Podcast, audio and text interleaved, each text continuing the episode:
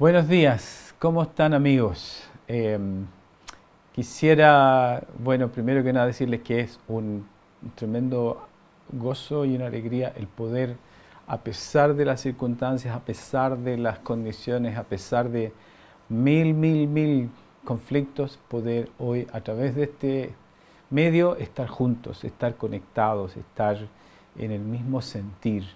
Y de verdad espero que cada uno de ustedes estén siendo fortalecidos y animados por el Señor donde quiera que estén, eh, ahí en sus casas, ¿no? en sus lugares, siendo respetuosos y resguardándose por, por el bien común y por el bien de cada uno de nosotros. Quiero comenzar esta mañana orando y pidiendo de verdad que el Señor use esta palabra en beneficio de todos nosotros y que, y que el Espíritu de Dios pueda de verdad hablar a nuestro corazón, animarnos, tocarnos, guiarnos, consolarnos. Así es que vamos a orar juntos, ¿ok? Te invito ahí donde tú estás a levantar esta oración. Padre, gracias. Gracias por estar juntos a través de estos medios, Señor. Gracias por el milagro de la tecnología. Gracias por poder transmitir tu palabra, Señor, y conectarme con el corazón de la iglesia, de mis hermanos, de mis amigos. Y Padre, te pido que de verdad puedas tocar nuestros corazones, Señor. Yo quiero pedirte que tu palabra hoy sea, Señor, esa provisión maravillosa, Señor. En, en alguna parte en la Biblia dice esta verdad, que no solo de pan vivirá el hombre, sino de toda palabra que sale de tu boca. Así que hoy, Señor, queremos recibir de ti mucho más. Bendice, Señor, a cada persona, especialmente oro por aquellos que están en alguna lucha espiritual, anímica, emocional. Padre, yo oro que tú levantes corazones esta mañana, en el nombre de Jesús. Amén, amén, amén, amén. Los que estuvieron conectados el miércoles en la noche recordarán o, sí, o pensarán en un pasaje que hablé eh, que tenía que ver un poco con esta, toda esta situación conflictiva, muy dura, de mucha, mucha prueba en la vida del apóstol Pablo hacia el final de su tiempo, en, de su ministerio y, estaba leyendo una parte en el capítulo 27 y 28 del libro de Hechos. Pero hoy quiero partir con este versículo que encontré esta semana y que de verdad me, me volvió a tocar. Y dice lo siguiente, Salmo 56, 3, dice, el día en que temo, yo en ti confío. De nuevo lo leo, dice, el día en que temo, yo en ti confío.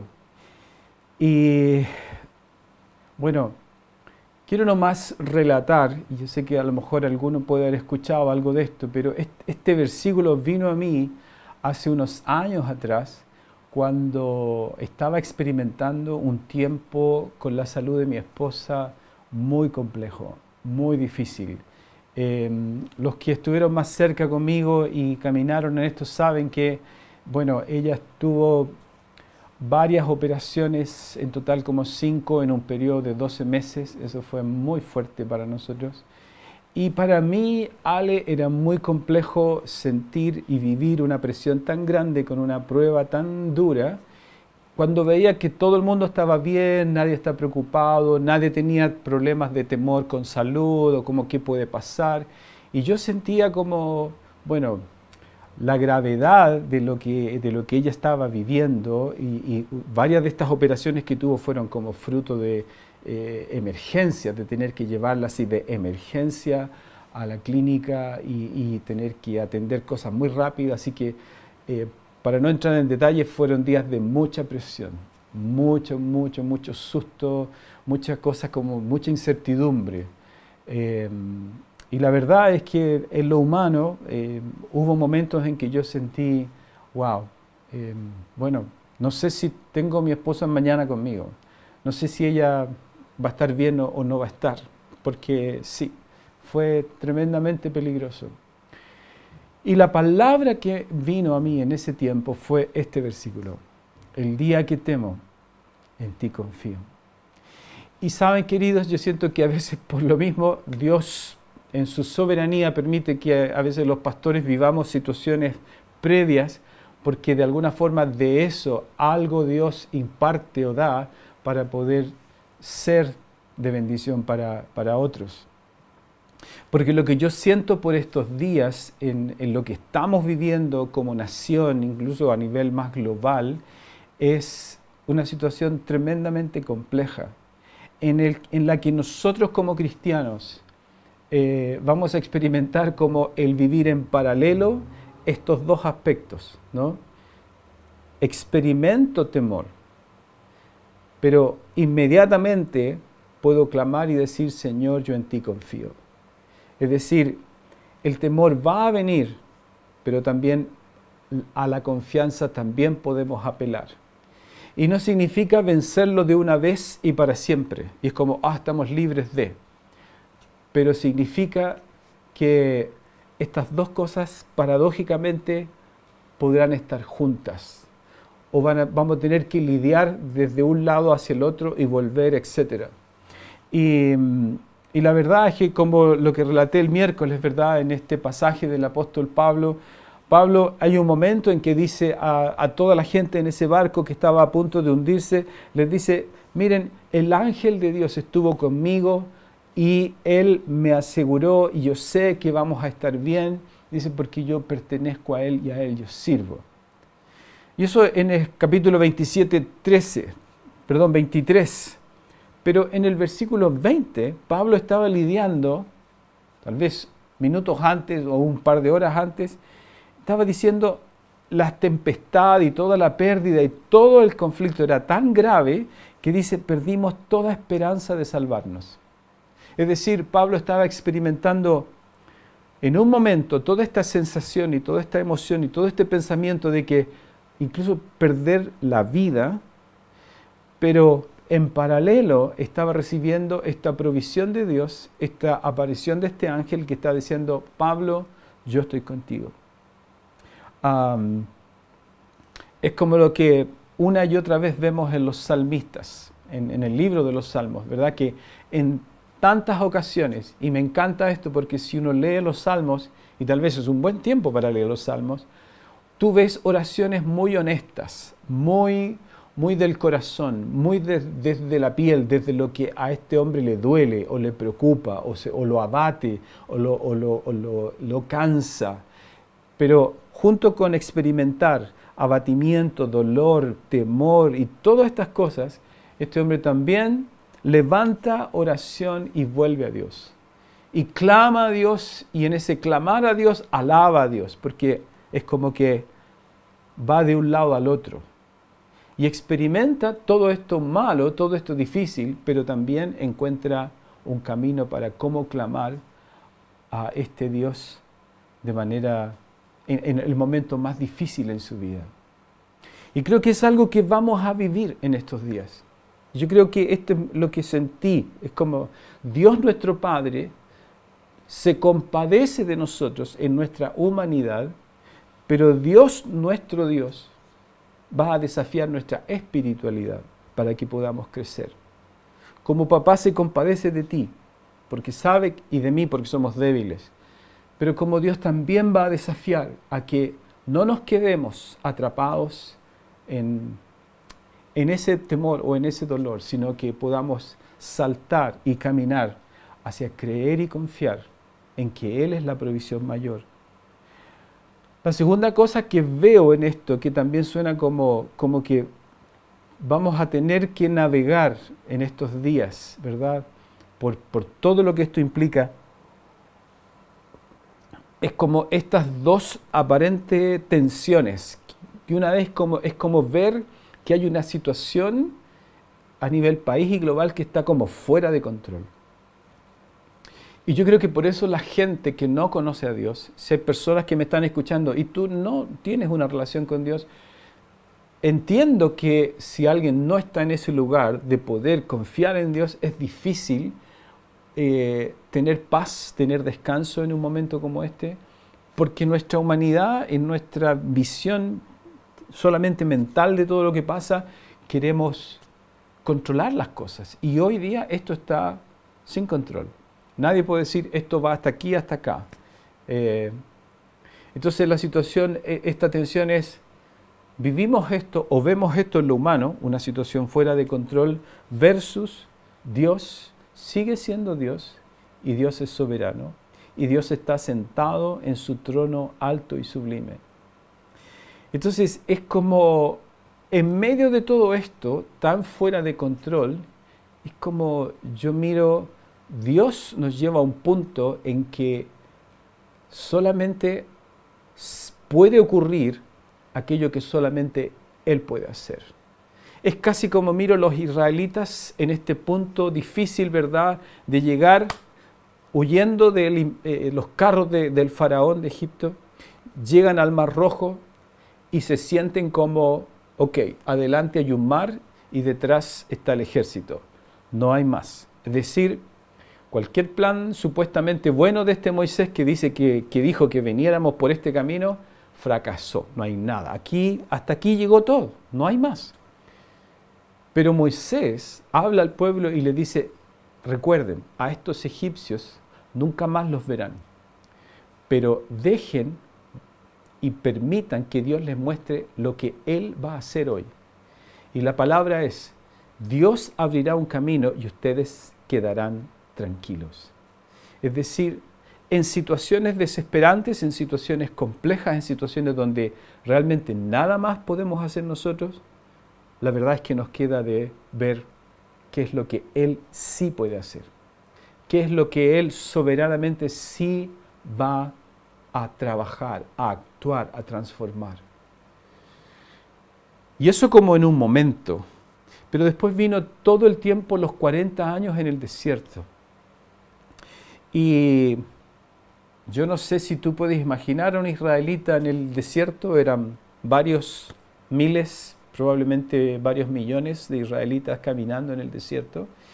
Y si tú podías mirar cómo cada uno de ellos o cualquiera de ellos hiciera, hubiese hecho una lista en el papel de los inciertos de vivir ese proceso tan largo, la lista iría como desde no sé qué va a pasar en el futuro, no sé si mañana vamos a tener alimento, no sé si nuestra ropa va a aguantar o va a durar por, el tiempo que estemos acá, si se va a romper, no sé si vamos a desarrollar algo laboralmente, etcétera, etcétera, etcétera. Una lista increíble de mil cosas que no tenían ninguna respuesta.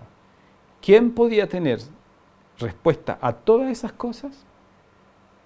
Dios, nadie más. Y yo creo que hoy día, queridos, estamos viviendo un tiempo en que la verdad, no sé cuántos realmente vieron venir estos días. No sé cuántos de nosotros, ¿verdad?, pudimos decir como, ya, no, si sabíamos lo que iba a pasar.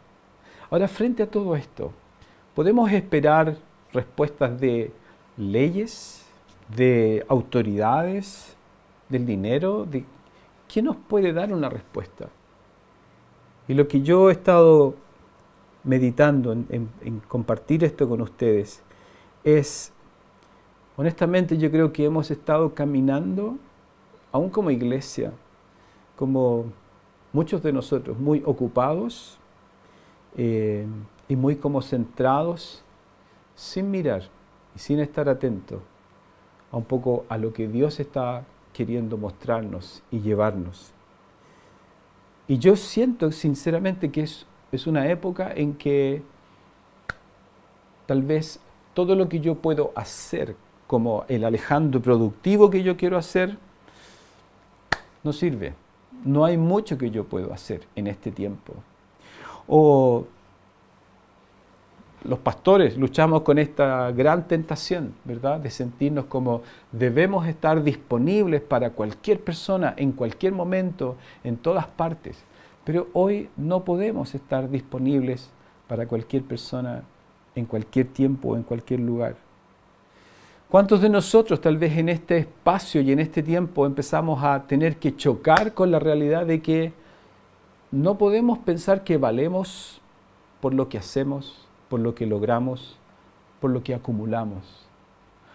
O, no sé de ti, pero en muchas de estas cosas cuando vemos una situación como la que vivimos, que nos sobrecoge, como que es, eh, va más allá de lo que nosotros podemos eh, entender y procesar, la verdad es como que tratamos de, que, de ver cómo resulte algo, cómo, cómo producir algo. Y, si no resulta, bueno, nos, nos, retamos con versículos, ¿verdad? Nos predicamos para ya, que esta cosa cambie, que, que mejore, que... pero la verdad es que no resulta. Y yo siento, lo que quiero decir va un poco por este lado. Tú y yo vamos a tener que sí o sí, especialmente los que vivimos en estas comunas afectadas, vivir una cuarentena. Una cuaresma, decía una viejita de otra iglesia, me dio mucha risa. Pero un tiempo donde sencillamente tú y yo vamos a tener que estar en espacios reducidos en nuestras casas. Y yo creo que tienes dos caminos. Tenemos dos caminos, me incluyo. O vives estos días como un león enjaulado, o vives estos días como Daniel, un hombre en oración, rodeado de leones durmiendo. ¿De dónde puede venir esa maravilla? Puede venir del hecho de que, de que todo depende de que el enfoque que yo le dé al proceso que voy a vivir. Porque si vivo todos estos días como león enjaulado, significa que todavía yo no he entendido que no se trata de lo que yo puedo hacer, que no se trata de lo que yo puedo fabricar, que no se trata de lo que yo intente manufacturar o preocuparme o, o etcétera, sino que se trata de decir Dios, mis manos no pueden hacer mucho. Alguien dijo que en estos días incluso las manos son peligrosas, por eso hay que limpiárselas a cada rato. Pero espiritualmente juntamos las manos, las unimos simbólicamente para hacer aquello que el Señor quiere que hagamos, que es buscarle en oración. Y yo creo esto, siento en mi, en mi corazón, en mi espíritu, que Dios quiere llevarnos como iglesia. No porque Dios intencionó toda esta peste, por favor, entiéndeme. Pero sí Dios sí sabía dónde tú y yo íbamos a estar en estos días. Y la palabra dice en Eclesiastés que todo tiene su tiempo para nosotros. Hay tiempo de, reír, de llorar, tiempo de descansar, tiempo de trabajar, etc. Hay tiempo para todo. Y hoy las circunstancias nos dicen que esto es un tiempo para.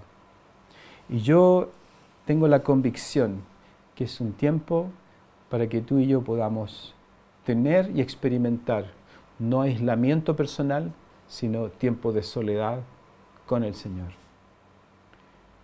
Tiempos donde podamos decir de la mejor manera y podamos decir de la manera más positiva, lo único que yo tengo es Dios.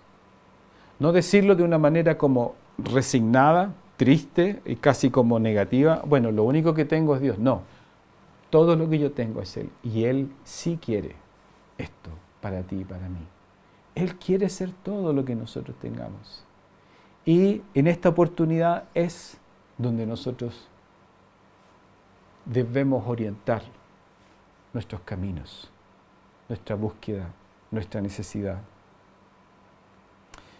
Yo creo que no es, número dos, no es el tiempo de hacer que algo suceda, sino que es el tiempo de esperar para ver qué Dios hace. Pero no, no hablo de una espera pasiva, sino de una espera en oración, una espera en búsqueda. Yo no sé si para ti ha sido así, pero para mí estos días de estar obligado a estar en mi casa y no moverme mucho, eh, ha sido increíble el poder experimentar tiempos de oración con mi esposa y, y tener tiempos en que el Señor anima, toca y bendice nuestros corazones. Y te animo a hacer lo mismo. Yo sé que hay varios ya y me lo han escrito que lo están haciendo, pero te animo a de verdad caminar mucho más intencionadamente en esta realidad. Lo tercero que creo que Dios nos está llevando es a confiar en su provisión. años atrás, mi familia y yo nos fuimos a un país como misioneros. No teníamos grandes recursos, no teníamos algo previo instalado que sostuviera, que fuera como una especie de colchón financiero que sostuviera nuestras vidas en ese país. Y cuando llegamos allá conocimos una familia maravillosa, una familia que tenían recursos y esa, y esa familia y la nuestra nos hicieron, hicimos muy amigos, muy amigos. Y esa familia quiso y decidió apoyarnos mucho financieramente. Y la verdad era como, wow, nosotros confiamos en Dios, nos vamos al campo misionero, mira, Dios levanta a estas personas y hay provisión para nosotros. Qué genial. Gloria a Dios. Dios es fiel, Él pone a estas personas para, para nosotros y aquí estamos y no tenemos que pasar necesidad. Pero hubo un momento, dos años después que llevábamos en, en, ese, en ese país plantando una iglesia, en que esa familia tuvo que irse. Y casi para mí el ale humano fue como, wow, ¿y ahora qué vamos a hacer? Como, porque esta familia realmente era, una, era de mucha ayuda, de mucha bendición, habían dado mucho a nosotros. Y me puse nervioso, me puse como triste, me puse como preocupado. Pero sentí que el Señor me dijo, Ale, tú viniste aquí, a este país, en obediencia a mí y confiando en mí, ¿verdad? Sí, Señor.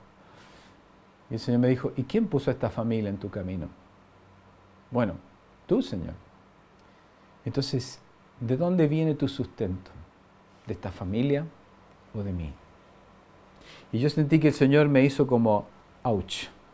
Y tuve que, de verdad, entender esto. Dios es nuestra provisión. Y sí, esa familia se fue, pero nunca el Señor nos dejó. Nunca podemos decir que el Señor nos abandonó. Nunca. Siempre Él fue fiel. Y recuerdo un día que mi esposa y yo estábamos en mi casa, la verdad, sin recursos, lejos de nuestro país, lejos de nuestra familia y amigos, y alguien apareció y tocó el timbre, dijo, el Señor puso en mi corazón traer esto a ustedes, nos pasó un sobre y cerró la puerta y él se fue. Cuando entramos a la casa era una suma de dinero que de otra manera nosotros no hubiésemos pensado que podía llegar. Pero la verdad, Dios es tu provisión y Dios es mi provisión. Y Dios quiere en este tiempo en que parece que todo se mueve, todo está conmoviéndose, llevarnos a ese espacio. Y Él nos pregunta, ¿De dónde viene tu provisión? ¿En quién confías? ¿En qué confías? Lo cuarto es que en todo esto, y por un poco donde yo siento que el Señor nos está moviendo como iglesia, es para que espiritualmente tú y yo podamos tomar a nuestra familia, a nuestra iglesia, a nuestros líderes, y llevarlos al Señor en oración, de tal manera que, que ahí estemos juntos, que al interceder por los que están cerca nuestro, al interceder por la iglesia, al interceder por, por nuestros hijos, por nuestras familias, nosotros podamos experimentar esta realidad de estar unidos ante Dios, de llevar esta unidad ante el Señor, porque Dios nos ama a todos. Y Dios quiere que en este tiempo realmente experimentemos aún mayor presencia a través de esta maravillosa intercesión. Hace unos domingos atrás, recuerden que estaba compartiendo sobre esto. Al cielo no solamente debemos elevar adoración, también debemos elevar intercesión. En Apocalipsis esto está simbolizado con estos dos elementos de las arpas y las copas que llegan delante del trono del Señor constantemente. Y por eso es que necesitamos en este tiempo, más que nunca, levantar alabanza de nuestro corazón, pero también intercesión por nuestra familia, por el país, por cada persona que Dios ponga en tu corazón. Y lo último, creo que de verdad todo este proceso, cuando termine, cuando pasemos esta cosa, eh, va a derivar, lo queramos o no, en que Dios, en su manera soberana de hacer las cosas, Él va a transformar nuestros corazones. Él va a hacer algo de tal manera que, aunque muchas veces podamos sentir como nada afuera está cambiando, la verdad, sí hay mucho cambiando. Mi corazón. Sí hay mucho cambiando dentro de mí, que tiene que ver con que, producto de buscar a Él, de estar con Él, yo experimento esa transformación. y cuando eso ocurre, cuando mi corazón es cambiado, yo de ese corazón puedo impartir, puedo bendecir, puedo animar, puedo consolar. Así que yo quiero animarte en este día a entender este proceso, pero entenderlo espiritualmente. A mí me ayuda mucho ponerlo de esta manera. Yo no sé exactamente cuándo va a terminar esta situación, cuándo todo esto va a pasar. No sé si alguien lo sabe. Yo sé que Dios lo sabe y sinceramente podemos vivirlo como algo que va a demandar o va a demandar sanamente como el crecimiento en la madurez de nuestra fe. Y yo siento que tengo dos opciones. O vivo este proceso de aquí a que termine como desde mi tristeza, mi dolor, mi depresión o todas las cosas negativas, o creo y cultivo cada día esto de ir al Señor, buscar al Señor, interceder, encontrarme con Él, fortalecer mi alma, levantar mi espíritu y en realidad pasar todo este proceso, no con una, por lo menos desde la visión personal, no con una nota 4, sino con una nota 7, si se entiende lo que estoy diciendo. El Señor entiende nuestras batallas, entiende nuestros temores el Señor está ahí para fortalecernos, pero también el Señor quiere y nos muestra la gran oportunidad en esta situación de cuánto tú y yo podemos crecer en Él, avanzar en nuestro proceso de conocerle mucho más. Así es que, queridos, yo quiero dejarte esta reflexión solamente para para que Dios te anime. En los tiempos que sientas que estás ahí solito, solita, sepas que aunque hay una parte normal y comprensible de las cosas que nos traen miedo, la Biblia también nos exhorta diciendo que el Señor no nos ha dado un espíritu de temor. Así es que quiero animarte y quiero hoy orar para que de verdad cada persona que me esté escuchando, donde quiera que tú estés, venga ahora el Espíritu Santo y traiga esta paz sobrenatural dentro de tu corazón. No podemos tener autoridad sobre el enemigo sin esta paz en nuestro corazón. Así es que donde estás, cierra tus ojos y vamos a ir al Señor juntos. Amén. Amén. Padre, yo bendigo, Señor, a cada persona que está escuchando este mensaje. Y Padre, oro para que esta palabra pueda desafiar nuestros corazones. Señor, para que aquello que tú te has propuesto cumplir con nosotros en esta estación, Señor, verdaderamente puedas encontrar en nuestra vida tierra fértil, Señor. Tierra que dé fruto, tierra que responda Señor, a, la semilla maravillosa de tu palabra. Señor, yo sé que esto no es fácil. Yo sé, Señor, que lo humano es muy complejo. Pero Señor, yo también sé que el cielo y la tierra van a pasar, pero tu palabra no va a pasar.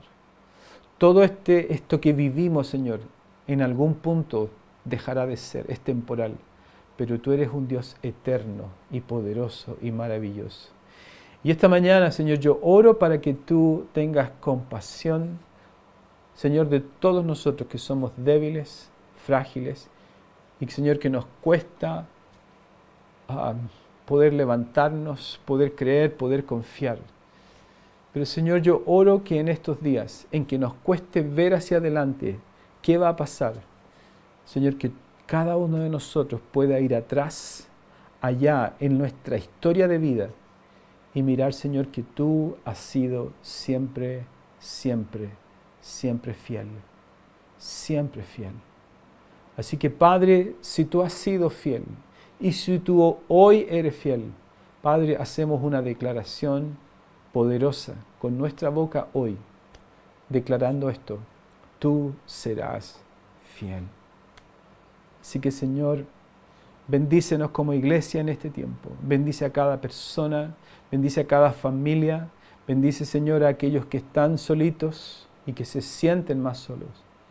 Y Padre, bendice a cada hijo de otra tierra que está en nuestra tierra, a cada extranjero, Señor. Y aun si esta palabra llega fuera de estas fronteras, también bendecimos, Señor, a nuestros amigos donde quiera que estén.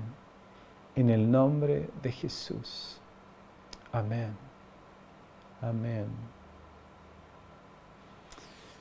Amén, queridos.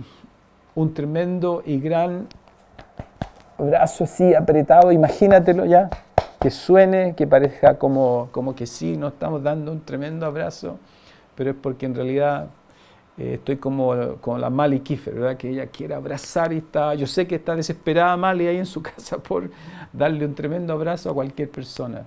Así me siento contigo, con la familia y la parte buena de todo esto es que nos extrañamos, que nos amamos y que vendrá el día en que vamos a poder tocarnos y abrazarnos.